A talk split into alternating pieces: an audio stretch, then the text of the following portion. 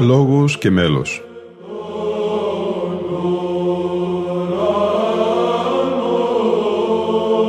Προσεγγίσεις στη μυσταγωγία της ψαλτικής τέχνης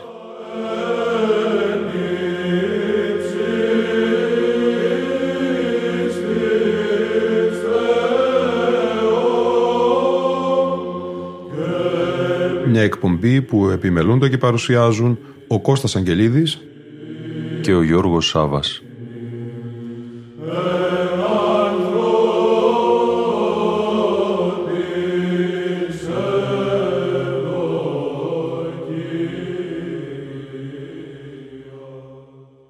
Αγαπητοί φίλοι και φίλες, τέταρτο και τελευταίο μέρος του αφιερώματος της εκπομπής Λόγος και Μέλος στον πρωτοψάλτη Γεώργιο Σύρκα, μιας και κατά το 2023, όπως είπαμε, συμπληρώνονται 100 χρόνια από τη γέννηση αλλά και 20 χρόνια από την κοίμηση του αεμνίστου Κωνσταντινοπολίτη Πρωτοψάλτου.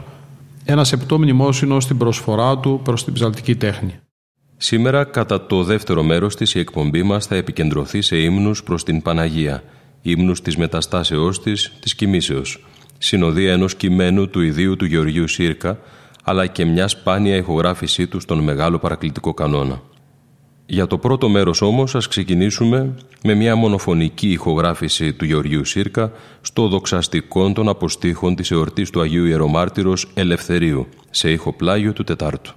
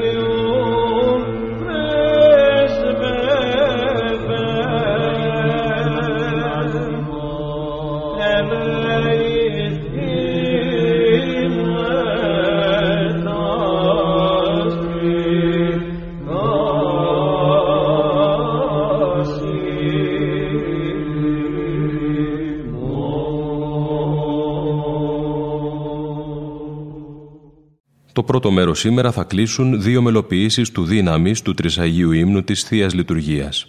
Την γνωστή σύνθεση σε ήχο δεύτερο του Νιλέως Καμαράδου ακούμε και πάλι από την χοροδία του Γεωργίου Σύρκα.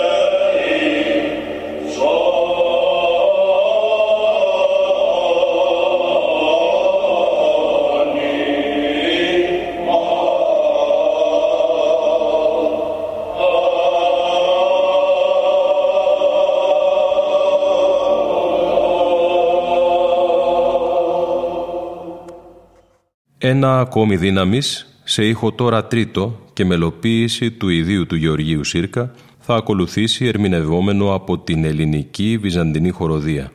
Διευθύνει ο πρωτοψάλτης Γεώργιος Κωνσταντίνου.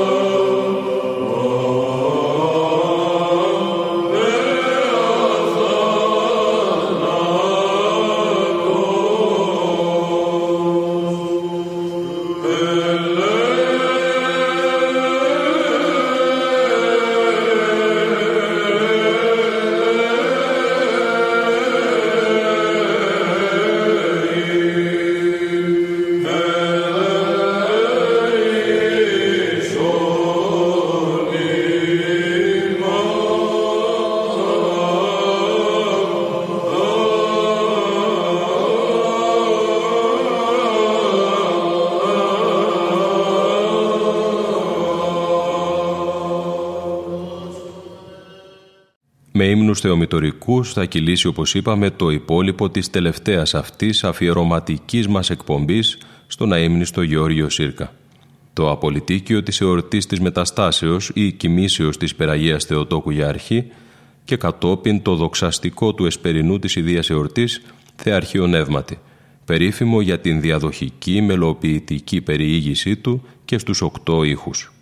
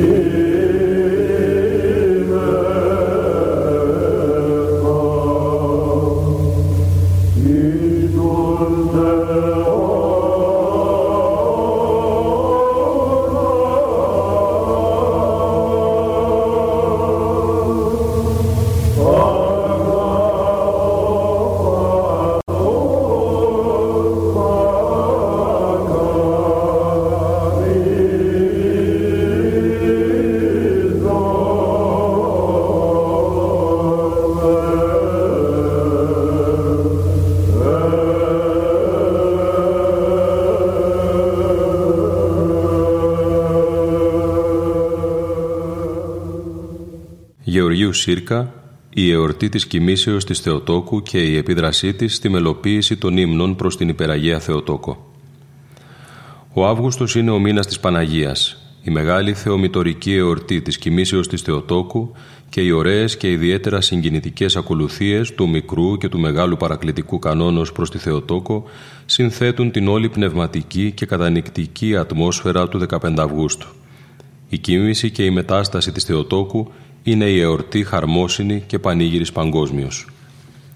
Η παράσταση της κοιμήσεως της Θεοτόκου κατά πάσα πιθανότητα δημιουργήθηκε στα Ιεροσόλυμα και στηρίζεται στο συναξάριο της εορτής. Η Παναγία παριστάνεται νεκρή, ξαπλωμένη επάνω σε νεκροκρέβατο και περιβάλλεται από τους Αποστόλους και τους Ιεράρχες Ιάκωβο, Διονύσιο και Ιερόθεο. Στο κέντρο του ομίλου εικονίζεται ο Χριστός μέσα σε δόξα, δορυφορούμενος από αγγέλους.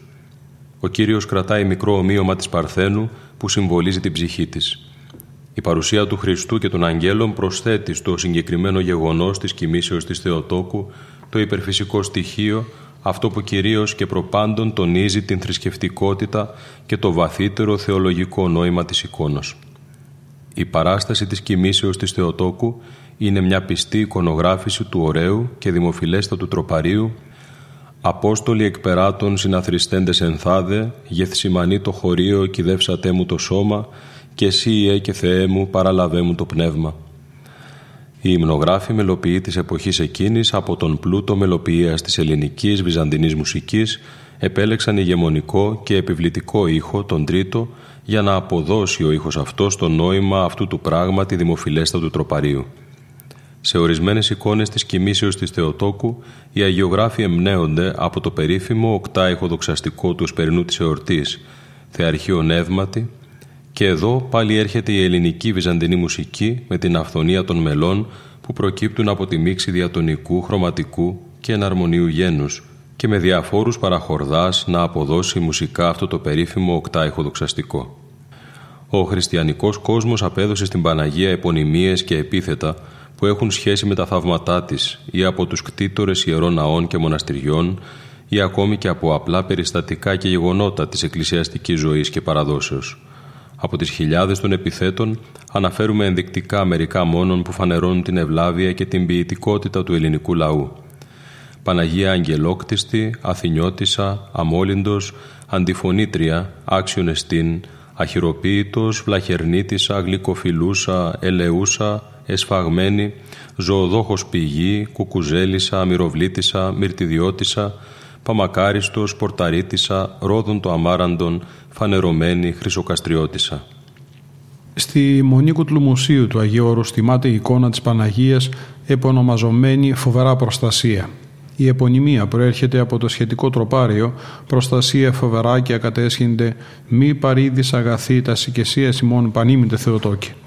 Με το τροπάριο αυτό υποδηλώνεται κατά πάσα πιθανότητα η άμυνα της θεοφρούρητης πόλης με πατριάρχη τον Σέργιο το 626 μετά Χριστόν, ο οποίος κατόρθωσε να εμπνεύσει πίστη στον πολιορκημένο και δοκιμαζόμενο λαό, ώστε με καρτερία και πρωτοφανή γενναιότητα και με τη βοήθεια της Παναγίας να καταστρέψει τον πολυάριθμο στόλο των Αβάρων. Τον καταποντισμό των πλοίων των Αβάρων και αργότερα των Ρώσων επί της εποχής του Πατριάρχη Φωτίου απηχεί η τιμόμενη ακόμη και σήμερα στην Κρήτη Παναγία η Χιλιαρμενίτισσα. Οι πόντοι από τις εποχές του Ηρακλείου και μέχρι το 1923 τιμούσαν σε ολόκληρο τον μαρτυρικό πόντο την Παναγία την Χιλιάρμενο. Ένα από τα μεγαλινάρια του μικρού παρακλητικού κανόνα αναφέρεται στην εικόνα της Παναγίας της Οδηγήτριας. Η ονομασία αυτή προήλθε από τον ακάθιστο ύμνο, στον οποίο η Θεοτόκος αποκαλείται «οδηγός πλανωμένων». Η παράδοση αναφέρει ότι η αυτοκράτηρα Ευδοκία μετέφερε στην Κωνσταντινούπολη από τα Ιεροσόλυμα το 440 μετά Χριστόν την εικόνα της Παναγίας της Οδηγήτριας. Προς τιμήν της ανεγέρθη εντός της Κωνσταντινούπολεως μεγάλη ιερά μονή, ονομαστήσα Μονή των Οδηγών. Η εικόνα της Παναγίας της Οδηγήτριας αποτελούσε το ιερότερο κοιμήλιο των Κωνσταντινοπολιτών. Ακόμη, η εικόνα της Παναγίας της Οδηγήτριας αποδιδόταν στο χρωστήρα του Ευαγγελιστού Λουκά όπως αναφέρει και το σχετικό μεγαλινάριο. Άλλαλα τα χείλη των ανσεβών, των μη προσκυνούντων την εικόνα ως την Σεπτήν, την ιστορηθήσαν υπό του Αποστόλου Λουκά η ερωτά του την οδηγήτρια. Το τροπάριο αυτό ψάλεται σε αργό ηρμολογικό μέλος, ο απόϊχος του οποίου ανακαλεί στη μνήμη μας τους αιώνες της μεγάλης ακμής της Ανατολικής Χριστιανικής Αυτοκρατορίας του ελληνικού έθνους. Η Ορθόδοξη Εκκλησία Βλέπει την Παναγία ως την μεσήτρια που ανοίγει την πύλη της ευσπλαχνίας και οδηγεί τους πιστούς στο μυστήριο της θείας λυτρωτικής οικονομίας. Και σε μεσήτρια ανέχω ψάλει ο Ιερός Υμνογράφος προς τον φιλάνθρωπον Θεόν μη μου ελέγξει τας πράξεις ενώπιον των αγγέλων, παρακαλώ σε παρθένε, βοήθη σώμη εντάχει.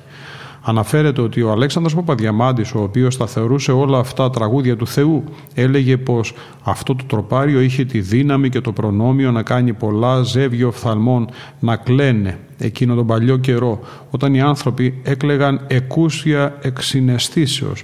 Και μέχρι σήμερα οι πιστοί και ταπεινοί εργάτες της ελληνικής βυζαντινής μουσικής και του αναλογίου με μεγάλη φωνή επικαλούνται τον γλυκασμό των αγγέλων, καταλήγοντας με το «αντιλαβού μου ρίσε» των αιωνίων βασάνων. Θα κλείσουμε με μια παλαιά ερασιτεχνική ηχογράφηση του Γεωργίου Σύρκα από το αρχείο του πρωτοψάλτου Δημητρίου Λέκα. Πρόκειται για ηχογράφηση από κασέτα περί το 1985 και όπως γράφει ο ίδιος μην περιμένετε πολλά μικροφωνικά, ισοκρατήματα και άλλα που έχουμε συνηθίσει. Ο δάσκαλος ψάλει απλά και σεμνά, καμία σχέση με τα συνηθισμένα, διδάσκει ταυτόχρονα. Μέγας παρακλητικός κανόνης στην υπεραγία Θεοτόκων. Ψάλει ο Γιώργιο Σύρκας του εκκλησάκι ζωοδόχου πηγής Κόρφου Κορινθίας, έχοντας αποχωρήσει από τριετίας από την ενεργό δράση του στα αναλόγια ως πρωτοψάλτης.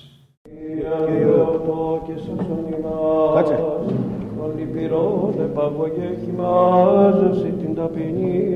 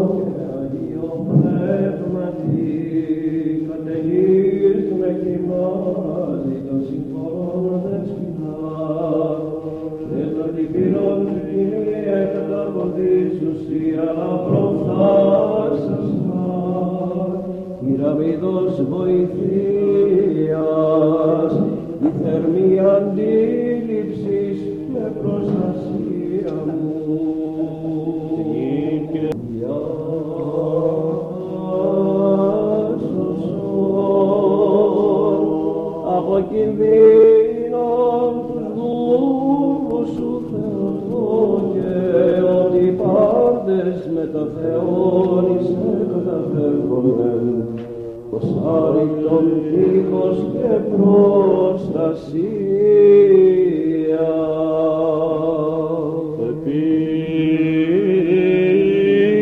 Επίβλεψο εν ευμενία πανύμνητε Θεοτόκε επί την εμπύρχα λεπί τους